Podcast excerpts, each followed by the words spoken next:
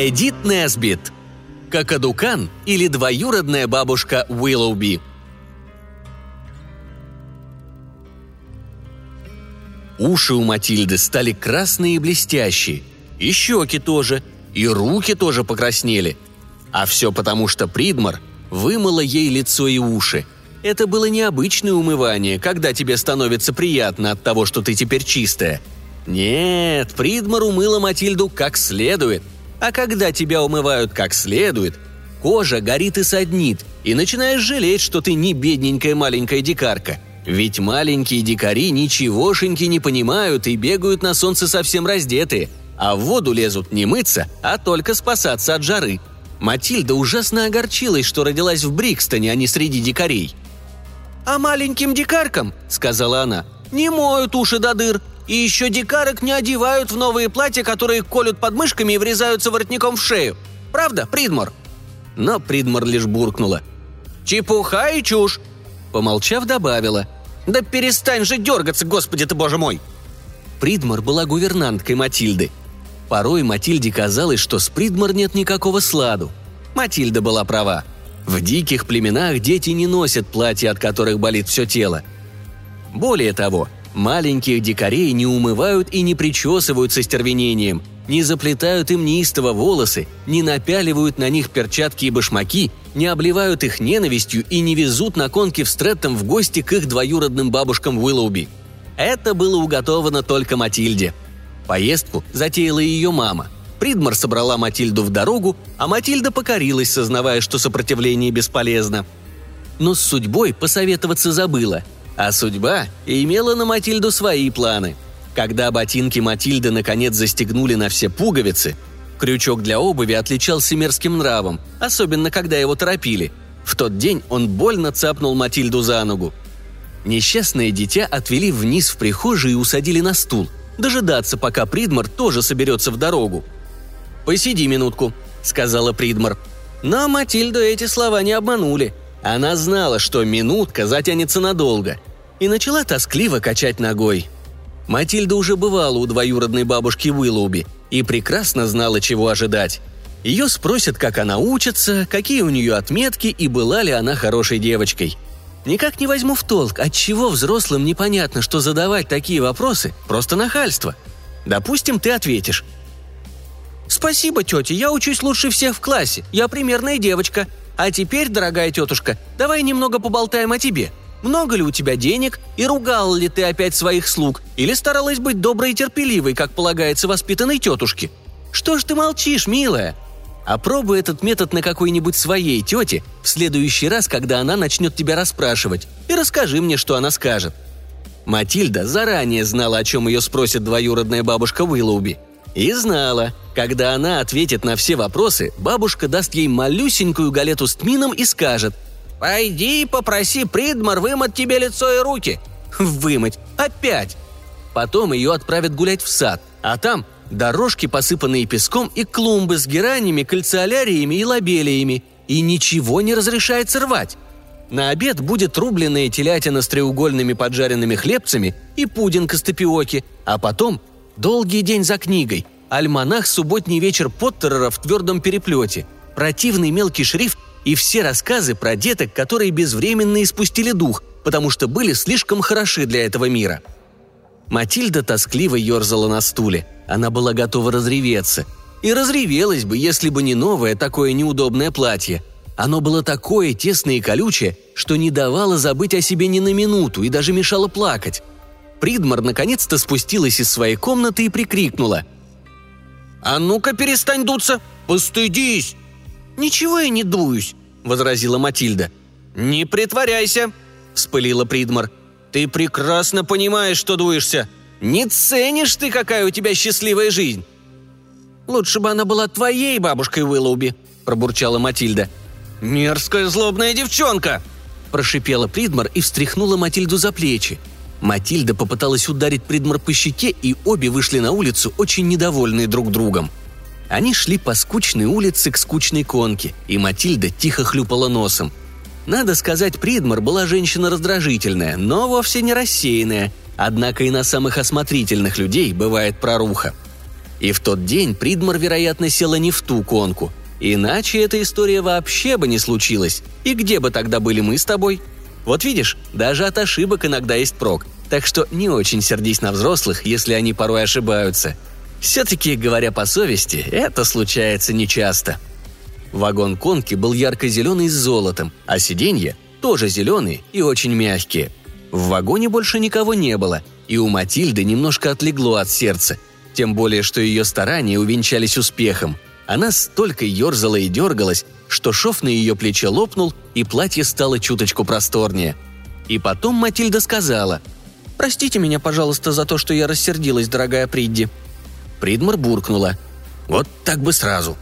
Но сама так и не извинилась за свои сердитые слова. Впрочем, от взрослых никогда не стоит ждать извинений – Конка определенно была не та, что обычно. Она не тряслась по пыльным улицам, а быстро и плавно катила по тенистой аллее между живыми изгородями, где пестрели цветы, а ветки деревьев сплетались в зеленый свод. Матильда обомлела от восхищения и сидела смирно, что бывало с ней очень редко, а вот Придмар ничего вокруг не замечала. Она уткнулась в бульварный роман «Месть леди Констанции». «Ну и пусть, я ей ничего не скажу», – рассудила про себя Матильда – а то она остановит конку, с нее станется». Наконец, конка остановилась сама собой. Придмар убрала книжку и направилась к дверям. «Не может быть!» – воскликнула она, выскочила из вагона и побежала вперед, к упряжке. В вагон были впряжены две пары лошадей. Упряжь была зеленая, а лошади белые, с длинными-длинными хвостами.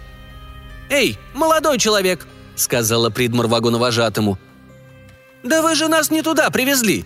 Это же не Стрэттем Коммон! Точно не Стрэттем Коммон!» Это был самый красивый кучер из всех, что ты когда-либо видел. И одежда у него была под стать. Рубашка шелковая, с рюшками, белоснежная. Чулки тоже шелковые и белые, а сюртук и бриджи зеленые с золотом под цвет шляпы треуголки, которую он очень учтиво приподнял, когда Придмар с ним заговорила. «Боюсь», — произнес он доброжелательным тоном, что случилось какое-то ужасное недоразумение, и вы сели в конку не вашего маршрута. И когда вы поедете обратно? Эта конка не едет обратно. Она отправляется из Брикстона раз в месяц и прибывает сюда, на конечную, но обратно не возвращается. «Но как же она попадает в Брикстон?» – удивилась Матильда. «То есть я хочу спросить, как она туда попадает, чтобы выехать оттуда снова?» «Мы каждый раз выпускаем на линию новый вагон», ответил вагоновожатый, вновь приподняв треуголку. «А куда деваются старые?» – спросила Матильда. «Ну...» – улыбнулся вагоновожатый. «По-разному случается. Наперед никогда не знаешь. В наше время все так стремительно меняется. Приятного вам дня! Большое спасибо, что воспользовались нашими услугами». «Нет-нет, ни в коем случае, мадам», он протестующе взмахнул рукой, отказываясь от восьми пенсов, которые Придмар попыталась ему вручить, чтобы заплатить за проезд. Вагоновожатый хлестнул лошадей, и конка умчалась. Только теперь Матильда и Придмар осмотрелись вокруг. Да, это определенно был не Стрэттом Коммон. Конка не того маршрута привезла их в незнакомую деревню. Самую аккуратненькую, прелестную, цветущую, опрятную и красивую деревню на свете – Дома стояли вокруг зеленой лужайки, на которой весело играли дети в просторных платьях и блузах. В этих счастливых местах никто не видывал тесных рукавов. Да что там, даже вообразить их не мог. Матильда набрала в грудь воздуха, поднатужилась, и швы на ее плечах лопнули, а от платья отлетели три застежки. «А магазины тут немножко странные», — подумала Матильда. Вывески не сочетались с товарами. Например, в витрине под надписью Элиас Граймс жестянщик были аппетитные булки и плюшки, а там, где значилось «пекарня», стояли детские коляски.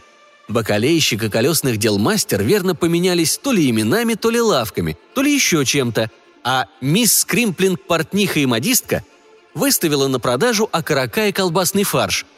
«Какая смешная и милая деревня!» — сказала Матильда. «Лично я очень рада, что мы сели не на ту конку. К ним подошел маленький мальчик в желтой блузе. «Прошу прощения», — сказал он очень вежливым тоном. «Но все чужестранцы должны немедленно предстать перед королем. Пожалуйста, следуйте за мной». «Это просто верх неблагоразумия!» — воскликнула Придмор. «Чужестранцы, надо же! А ты кто такой, хотела бы я знать?» «Я?» — ответил мальчик с глубоким поклоном. «Премьер-министр. Я знаю, что по моему виду этого не скажешь, но первое впечатление обманчиво. Завтра я, вероятно, вновь встану самим собой». Придмар, отвернувшись от мальчика, что-то пробурчала себе под нос. Матильда расслышала отдельные слова. «Отшлепать», «уложить спать», «на хлеб и воду».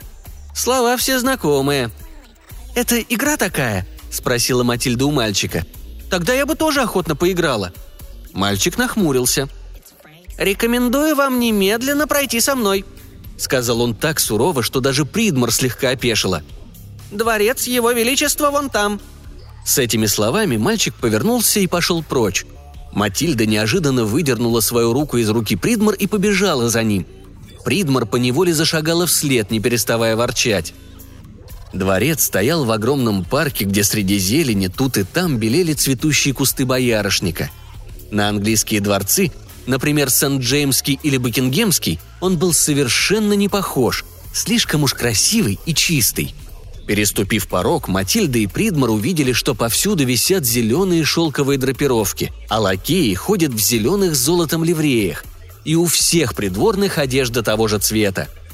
Матильду и Придмар попросили немножко подождать, пока король сменит скипетр и наденет чистую корону. Затем их впустили в зал для аудиенций. Король вышел им навстречу. «Как любезно, что вы приехали из таких дальних мест», — сказал он. «Вы, конечно же, остановились в нашем дворце». И встревоженно посмотрел на Матильду. «Хорошо ли вы себя чувствуете, моя дорогая?» — спросил он с некоторым сомнением. Матильда была очень правдива, во всяком случае для девочки. «Нет», — ответила она, — «мне платье жмет под мышками». «Ах», — сказал король, — «а ведь вы приехали без багажа. Может быть, платье принцессы? О, да, какие-нибудь ее старые платья. Но, разумеется, разумеется, это особо она, несомненно, ваша горничная». Внезапно по залу прокатился громкий смех. Король беспокойно огляделся, словно ожидая, что вот-вот что-то произойдет. Но что здесь могло случиться? «Да», — сказала Матильда. «Придмар... Ой, мамочки!» Ибо прямо на ее глазах с Придмар произошла ужасная перемена. Спустя секунду от прежней Придмар остались только ботинки и подол юбки — а выше она обратилась в стекло и крашеное железо. Более того, подол юбки постепенно, Матильда успела это заметить, затвердел, стал плоским и четырехугольным. Это была больше не Придмар. «О, мое бедное дитя!» – прошептал король. «Ваша горничная превратилась в механический автомат». Увы, так и было. Гувернантка обернулась торговым автоматом, который ты наверняка видел на вокзале – алчной, загребущей машиной, которая забирает у тебя монетки, а взамен выдает жалкую тоненькую шоколадку и не пенса сдачи. Но за стеклом машины, которая раньше была Придмар, не было видно ни одной шоколадки, только маленькие бумажные свертки. Король молча дал Матильде несколько монет. Она опустила в автомат одну монетку и потянула на себя ящик. В нем лежал бумажный свиток. Матильда развернула его и прочитала. «Не докучай мне», опустила еще одну монету. На сей раз на бумажке было написано «Прекрати немедленно, иначе я все расскажу твоей маме, как только она вернется». А на следующий «Ты мне все нервы измотала». И тогда Матильда все поняла. «Да», — вздохнул король. «Боюсь, тут никаких сомнений быть не может. Ваша горничная превратилась в ворчальный автомат. Только ради бога, не волнуйтесь, дитя мое. Завтра с ней все будет в порядке. «Спасибо. В таком виде она мне больше нравится», – поспешно сказала Матильда. «Я же не обязана все время кидать в нее монетки, понимаете?» «Ах, не будем с ней черствы. Она нуждается в нашей заботе и внимании», – ласково сказал король и сам опустил монетку. И получил «Ах ты несносный мальчишка! Будь добр оставить меня в покое!» «Я здесь ничем не могу помочь», – устало сказал король. «Вы пока не знаете, как стремительно здесь все меняется. Дело в том, но лучше я расскажу об этом за чаем. Дитя мое, сейчас няня принцессы проводит вас, и вы примерите платье моей дочери. Возможно, одно из них вам подойдет». И добрая, сердечная, ласковая няня отвела Матильду в покое принцессы и сняла с нее жесткое платье, которое врезалось в кожу, и переодела ее в зеленое шелковое платьице, мягкое, как птичья грудка. Такое удобное, что Матильда от восторга расцеловала няню. «А теперь, голубушка», — сказала няня, — «ты, наверное, захочешь увидеть принцессу. Только смотри, не поранься, она у нас немножко колючая». В тот момент Матильда не поняла, что значат эти слова. Няня повела ее по бесчисленным мраморным коридорам и лестницам, то вниз, то вверх, и, наконец, они вышли в сад, полный белых роз. В середине сада на пуховой подушке в зеленой атласной наволочке, подушке величиной с добрую перину, сидела принцесса в белом платье. Когда Матильда приблизилась, принцесса встала. Казалось, эта белая лента длиной в полтора ярда поднялась и сделала Книксон. Конечно, лента была довольно широкая, но то, что по меркам лент широко, для принцессы очень узко – «Здравствуйте, как вы поживаете?» — сказала Матильда, ибо ее учили хорошим манерам. «Спасибо, очень худо», — ответила принцесса. И действительно, она была очень худая. Лицо у нее было белое и узкое, будто сделанное из ракушки. Руки белые и тонкие, а пальцы точь-в-точь рыбьи кости, как показалось Матильде. Волосы и глаза у принцессы были черные, и Матильда подумала — «Ох, она была бы хорошенькая, не будь такая худая». Принцесса пожала Матильде руку, точнее, до боли стиснула костлявыми пальцами. И все-таки, должно быть, принцесса обрадовалась гостье. Она пригласила Матильду присесть рядом с собой на атласную подушку. «А мне нужно быть очень осторожной, чтобы не сломаться», — объяснила она. «Вот почему подушка такая мягкая. Мне мало во что можно играть, потому что несчастные случаи для меня очень опасны. Вы знаете какие-нибудь сидячие игры?» Матильде вспомнилась только игра в корзиночку, и они стали играть, взяв вместо бечевки зеленую ленту из косы принцессы. У принцессы получалось намного лучше. Ее пальчики, рыбьи кости, плели фигуры из ленты намного ловчее, чем розовые ручки Матильды, коротенькие и пухлые. Между партиями в корзиночку Матильда все вокруг рассматривала, всем восхищалась и, конечно, обо всем расспрашивала – Неподалеку она увидела очень большую клетку, в центре которой была прикована к насесту огромная птица. Собственно, клетка была настолько велика, что тянулась вдоль всего розария от стены до стены. У птицы был желтый гребешок на голове, как у кокоду, и огромный клюв, как у тукана. Если ты не знаешь, как выглядит тукан, пусть тебе будет стыдно. Ты недостоин больше никогда переступить порог зоопарка. «Что это за птица?» – спросила Матильда. «О, это мой питомец, какадукан», — сказала принцесса. «Очень ценная птица. Если он умрет или его похитят, зеленая страна завянет и станет похожа на Нью-Кросс или Ислингтон». «Какой ужас!» — воскликнула Матильда, содрогнувшись. «Конечно, я никогда не была ни в Нью-Кроссе, ни в Ислингтоне», — продолжала принцесса, брезгливо передернувшись. «Но что-что, а географию я, по-моему, знаю». «Всю-всю?» – удивилась Матильда. Даже разделы про экспорт и импорт», — сказала принцесса. «До свидания. Думаю, теперь мне нужен отдых, иначе я буду совсем истощена. Няня, уведите ее».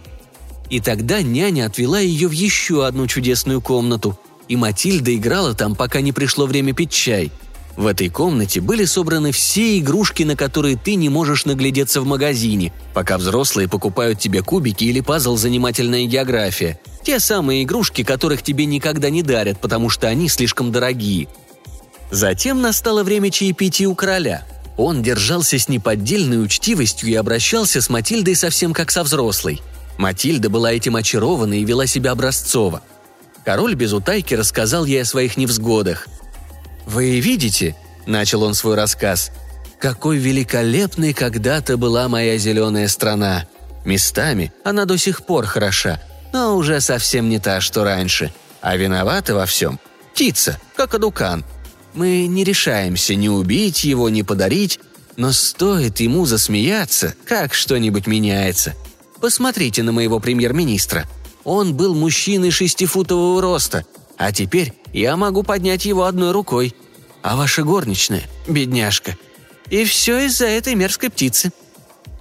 «А почему она смеется?» – спросила Матильда. «Ума не приложу», – вздохнул король. «Я лично ничего смешного вокруг не вижу». «Может, заставить ее учить уроки? Или сделать ей еще какую-нибудь гадость, чтобы испортить настроение?» «Я пробовал, уверяю вас, дитя мое. количество знаний, проглоченных этой птицей, повергло бы в шок любого профессора.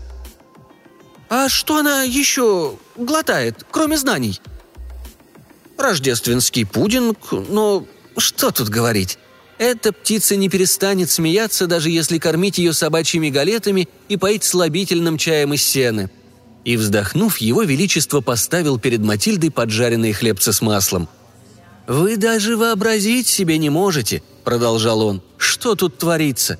Однажды птица посмеялась над кабинетом министров, и все они превратились в карапуза в желтых распашонках.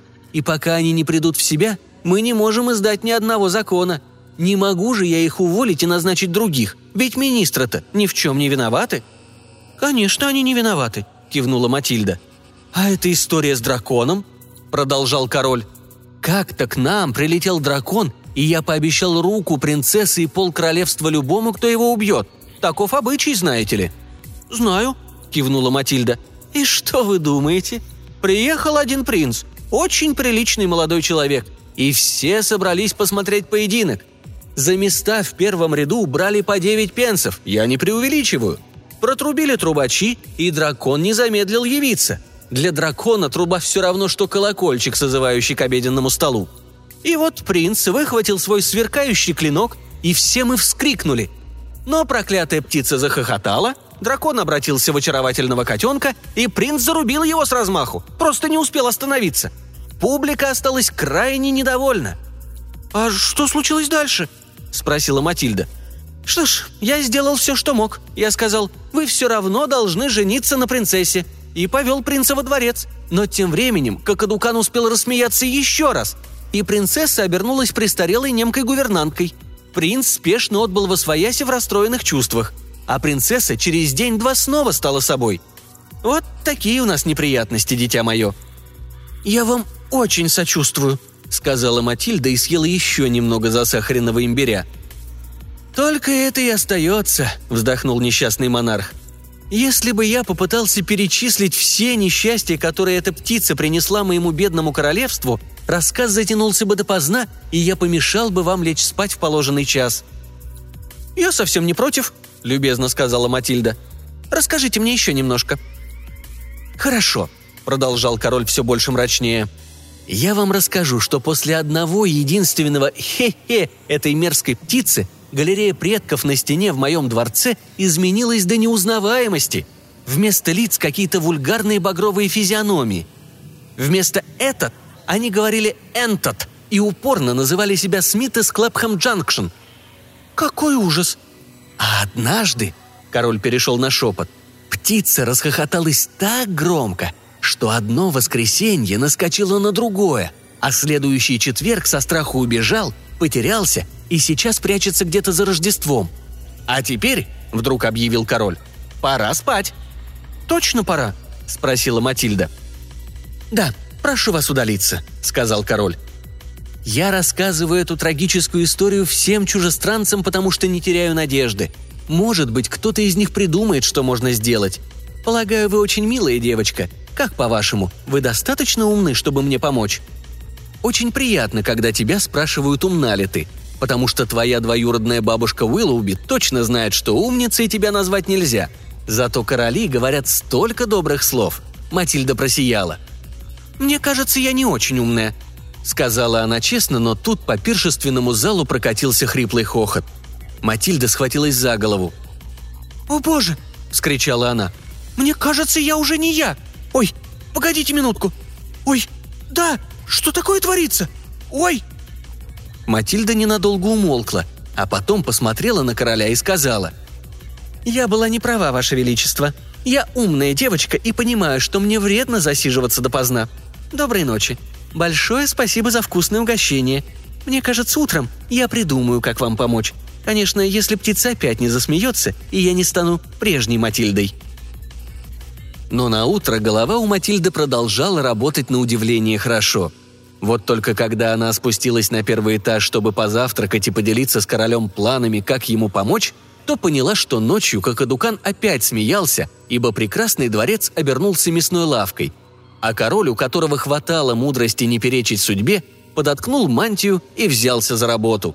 Когда Матильда его увидела, он отвешивал кухарке с корзинкой шесть унций лучших бараньих отбивных. «Теперь я даже не знаю, как вы сможете мне помочь!» – вскричал он в отчаянии. «Пока дворец в таком виде бессмысленно пытаться быть королем. Мне остается лишь быть хорошим мясником, насколько это в моих силах.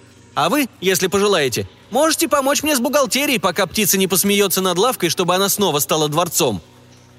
Итак, король посвятил себя новому ремеслу – а подданные отнеслись к нему с уважением. Их всех судьба бросала то высоко, то низко после того, как появился Кокодукан. Матильда вела бухгалтерские книги и выписывала счета, и в сущности оба были довольны жизнью. Придмар, замаскированный под торговый автомат, стояла в лавке и привлекала множество покупателей. Они приводили к ней своих детей, заставляли бедных невинных малюток опускать монетки в прорезь и читать добрые советы Придмар – как ты понимаешь, с родителями везет не всем. Принцесса в обществе Кокодукана по-прежнему сидела в своем саду на заднем дворе лавки, и Матильда играла с ней каждый день после обеда. Но однажды, когда король проезжал через чужое королевство, местный король выглянул из окна своего дворца, засмеялся и крикнул вслед тележки. «Мясник!» Король-мясник не обиделся. Это было грубо, но правда. Но когда другой король крикнул «Почем кошатина?» король зеленой страны рассердился по-настоящему, потому что торговал только мясом высшего качества. Он рассказал об этом случае Матильде, и она сказала «Пошлите армию, и пусть она его разгромит». Король так и сделал, и враг был разбит. Кокадукан посмеялся над королем и своим смехом вернул его обратно на трон и превратил мясную лавку обратно в дворец. Как раз вовремя, чтобы его величество объявил всеобщий выходной день и организовал для армии шикарный прием. Теперь Матильда помогала королю во всех делах, и ей ужасно нравилось чувствовать себя умницей-разумницей. Это новое ощущение было таким сладостным. Так что Матильда ужасно расстроилась, когда услышала смех Кокодукана, едва столы были накрыты для пира. Да, гадкая птица снова засмеялась, и всеобщий праздник обернулся введением нового подоходного налога. Великолепный пир превратился в выговор за подписью короля – а армия внезапно сделалась оравой малышей на неудачном пикнике воскресной школы. Пришлось угостить их булочками и рыдающими отвезти домой. «Это должно прекратиться», — сказал король. «Что ж», — отозвалась Матильда, — «я кое-что придумала. Если вы назначите меня гувернанткой принцессы, я попробую все исправить. Теперь я достаточно умна». «Мне придется созвать парламент», — сказал король. Чтобы вас назначить, нужно внести поправки в Конституцию». И он поспешил в парламент. Но когда он бежал мимо Кокадукана, тот хихикнул, склонив голову на бок. Король не остановился, но его изящная корона сделалась массивной и безвкусной и украсилась, верх пошлости, дешевыми цветными стекляшками. Бархатная мантия, отороченная мехом горностая, теперь была из фланели и кроличьего меха – а скипетр стал длиной в 20 футов, и тащить его было чрезвычайно неудобно. Но король не сдавался. Его королевская кровь вскипела. «Ни одна птица», — отрезал он, — «не помешает мне исполнить мой долг и открыть сессию моего парламента». Но он так разволновался, что у дверей парламента никак не мог припомнить, которым ключом их отпирать, и в конце концов один из ключей намертво застрял в замке — Депутатам пришлось произносить речи прямо на перекрестках, что создавало огромные помехи дорожному движению. Несчастный король вернулся домой со слезами на глазах. «Матильда», — сказал он, — «это уже слишком.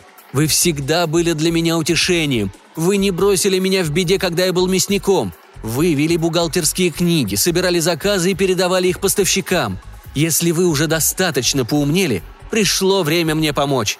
Если вы мне не поможете, я уволюсь, перестану быть королем, уеду и открою мясную лавку на Кэмбервелл Нью-Роуд и найму другую девочку вести бухгалтерские книги. Другую, вы меня поняли?» Это заставило Матильду решиться. «Хорошо, Ваше Величество. Тогда разрешите мне выходить на прогулки по ночам. Возможно, я смогу выяснить, что смешит Кокодукана. Если я это узнаю, мы навсегда лишим его поводов для смеха, в чем бы эти поводы ни состояли. «Ах!» – вскричал несчастный король. «Хорошо бы вам это удалось!» В тот вечер Матильда легла на кровать, но не заснула. Она подождала, пока все во дворце не затихнет, а потом, бесшумно, словно кошка или мышка, выскользнула в сад клетки Кокодукана, спряталась за кустом белых роз и стала наблюдать. Ничего не происходило, пока небо не посерело от отблесков рассвета. Да и тогда проснулся один Кокодукан. Но когда над крышей дворца взошло круглое красное солнце, что-то тихо появилось из дверей дворца. Оно походило на полтора ярда белой ленты, ползущей по земле – и была это принцесса собственной персоной. Она беззвучно подошла к клетке и протиснулась между ее прутьями. Щель была очень узкая, но мне еще не доводилось видеть птичьих клеток, между прутьями которой невозможно протянуть полтора ярда белой ленты. И вот принцесса подошла к Кокодукану и начала щекотать его под крыльями, пока он не захохотал во весь голос. Тогда принцесса снова юркнула между прутьями и вернулась в свою спальню, прежде чем птица отсмеялась. Матильда тоже вернулась в свою комнату. В тот день все воробьи обернулись ломовыми лошадями, и по дорогам стало не проехать. После обеда Матильда, как всегда, пришла поиграть с принцессой и как бы ненароком спросила. «Принцесса, а чего вы такая худая?» Принцесса ласково пожала руку девочки и сказала серьезным тоном с полной искренностью.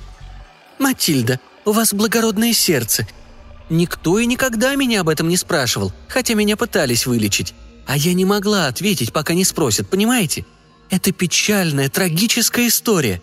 Матильда, когда-то я была такая же толстая, как вы.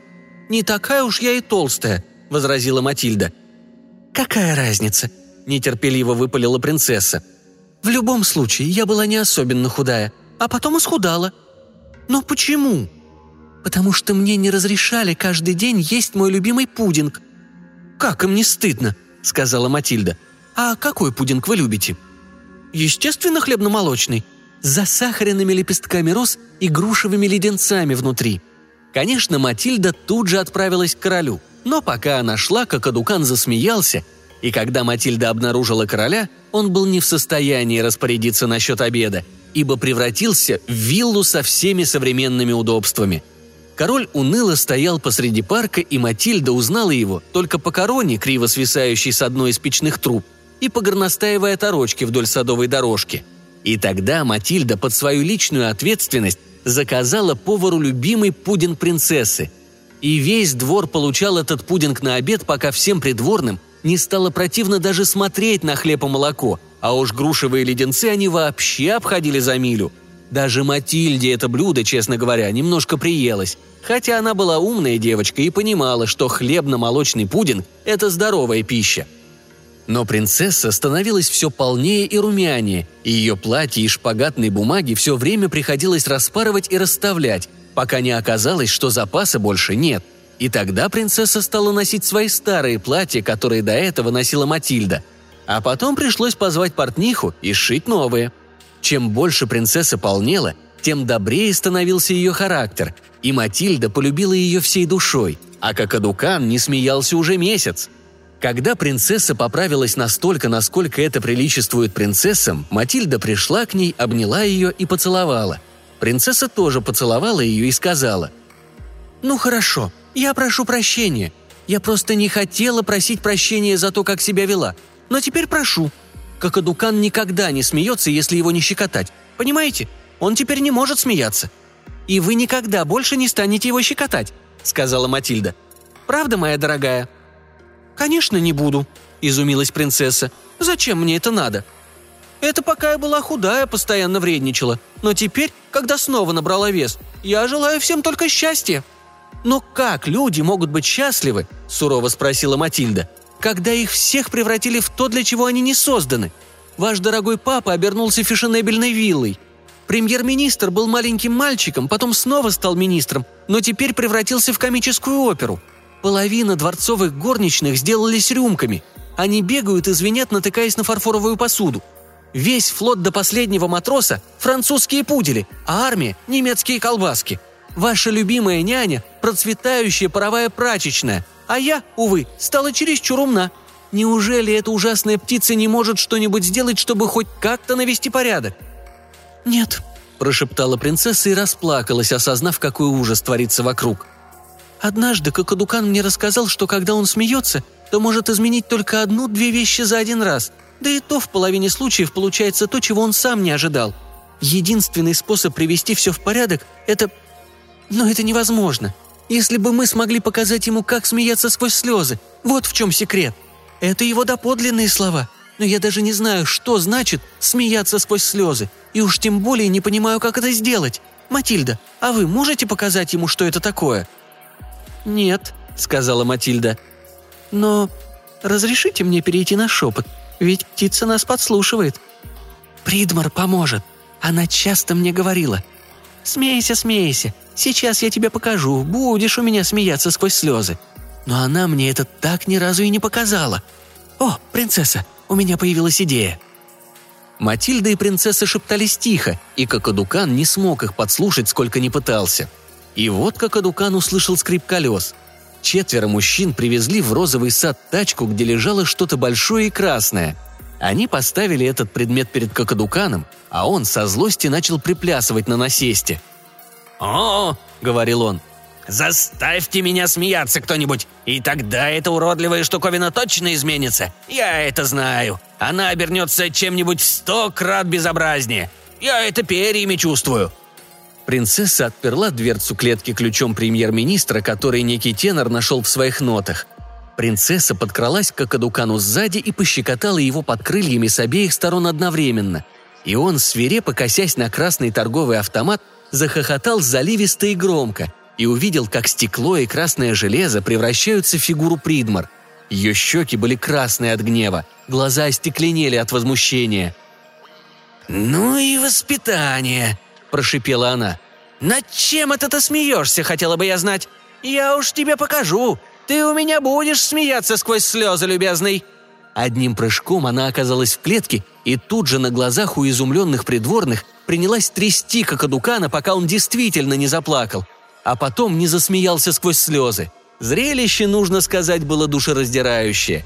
Но вдруг все люди и вещи, как по волшебству, сделались прежними. Прачечная няней, вилла королем, остальные теми, кем были до всех этих происшествий, а светлый ум Матильды погас, словно задули свечку.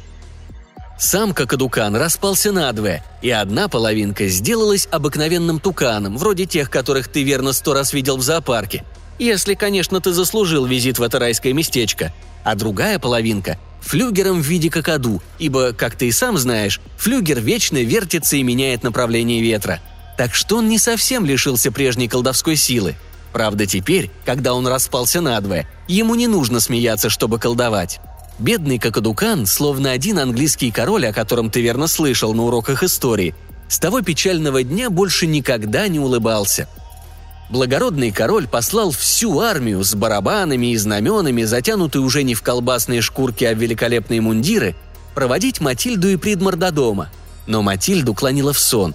Она так долго была умницей-разумницей, что очень устала – ты, наверное, по себе знаешь, как это утомительно.